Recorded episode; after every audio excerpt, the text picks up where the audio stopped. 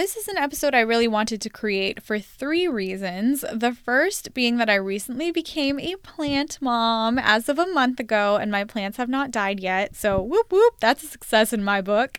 I also have been spending a lot of time in nature, especially while being in Florida. And the third is that if you're listening to this episode on Wednesday, April 21st, tomorrow, the 22nd, is actually Earth Day. And so I thought, what better time to talk about nature's impact on mental health than right now? Here we go.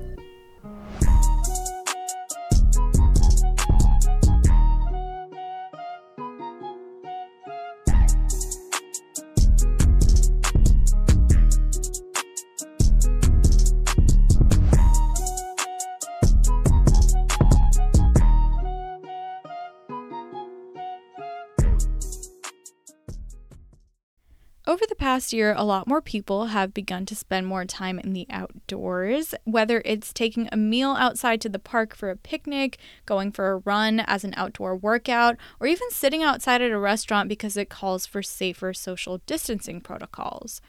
Well, with all of these things occurring in the past year, I imagine that there could be some kind of scientific basis for the changes that they've led to as far as our mental health is concerned. So let me take you back to my personal experience for a second. Like I said, I recently became a plant mom. In case you're curious, I'm growing a majestic palm and a yucca cane. The yucca cane is a series of three yucca canes in one big pot, so they're kind of staggered to look like three palm trees almost, except they're not palms, they're canes.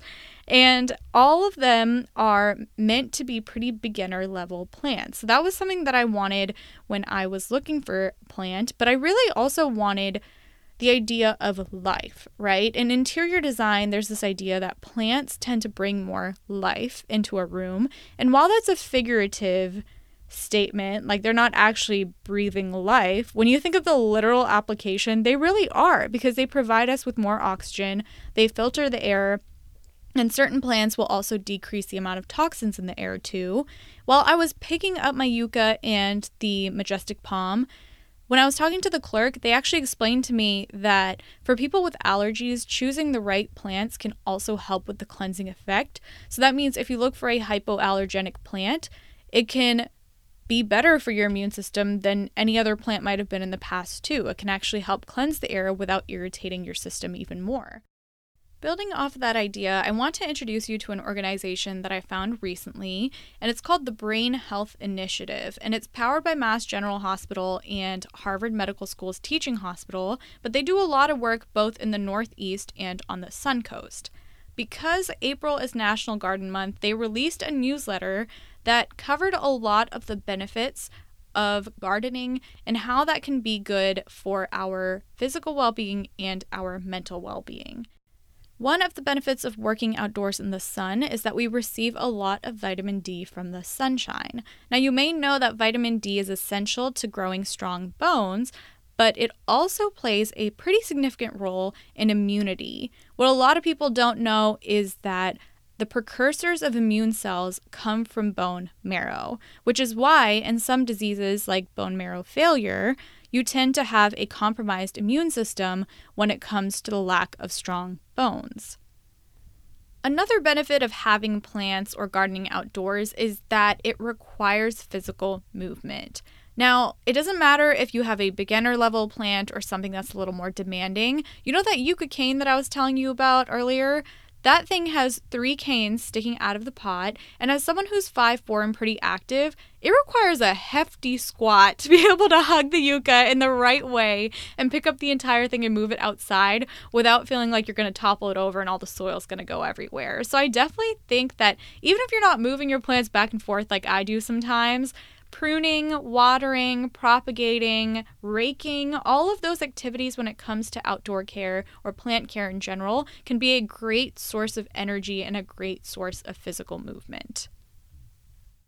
In this next part, I want to introduce you to a few studies that suggest that gardening therapy may actually be a significant tool as far as treatment for dementia is concerned.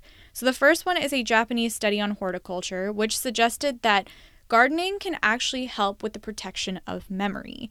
just by remembering to take care of a plant on a daily basis or a weekly basis and paying attention to some of the changes, like maybe the leaves are turning yellow, maybe you need to learn how to water it in a better way, give it more light, and adapt to the changes that the plant is requiring of it. Learning more about the plant can actually stimulate the development of a stronger memory rather than it fading over time. In another study, this time by Harvard Health, they introduced this term called level of greenness, which you can infer refers to how much time you might be spending outdoors, around plants, in nature. And they found that the level of greenness was indirectly related to levels of depression. So the, the higher the level of greenness, the lower the level of depression.